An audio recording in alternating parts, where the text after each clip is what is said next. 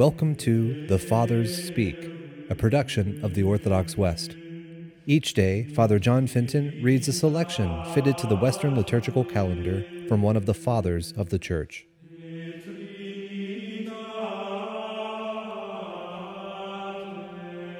On this Holy Saturday, let us listen to an ancient anonymous homily. Something strange is happening.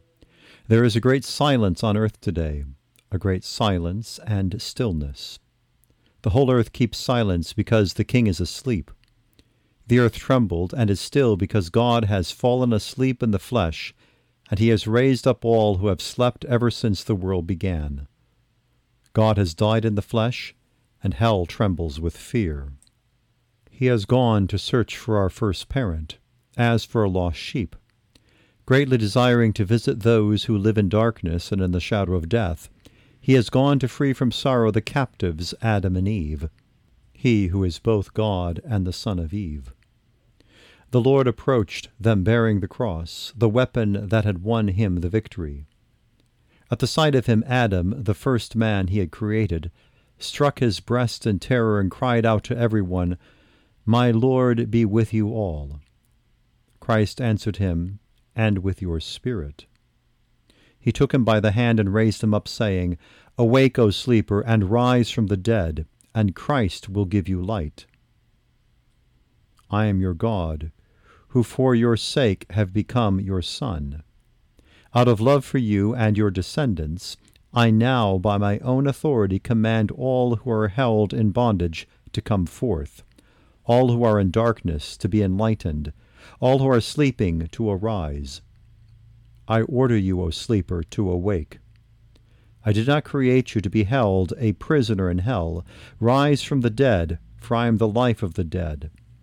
Rise up, work of my hands, you who were created in my image. Rise, let us leave this place. For you are in me, and I am in you. Together we form only one person, and we cannot be separated. For your sake, I, your God, became your Son. I, the Lord, took the form of a slave. I, whose home is above the heavens, descended to the earth and beneath the earth.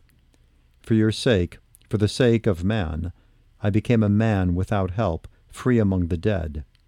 For your sake, and the sake of you who left the garden, I was betrayed to the Jews in a garden, and I was crucified in a garden.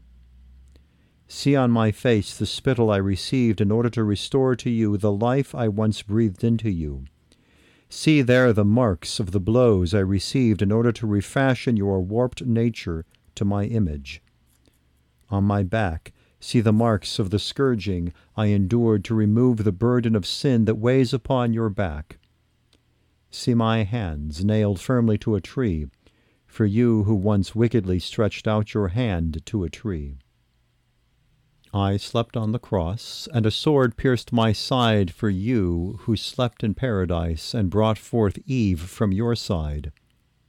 My side has healed the pain in yours. My sleep will rouse you from your sleep in hell. The sword that pierced me has sheathed the sword that was turned against you. Rise, let us leave this place. The enemy led you out of the earthly paradise. I will not restore you to that paradise, but I will enthrone you in heaven. I forbade you the tree that was only a symbol of life, but see, I who am life itself am now one with you. I appointed cherubim to guard you as slaves are guarded, but now I make them worship you as God. The throne formed by cherubim awaits you, its bearers swift and eager. The bridal chamber is adorned, the banquet is ready, the eternal dwelling places are prepared, the treasure houses of all good things lie open. The kingdom of heaven has been prepared for you from all eternity.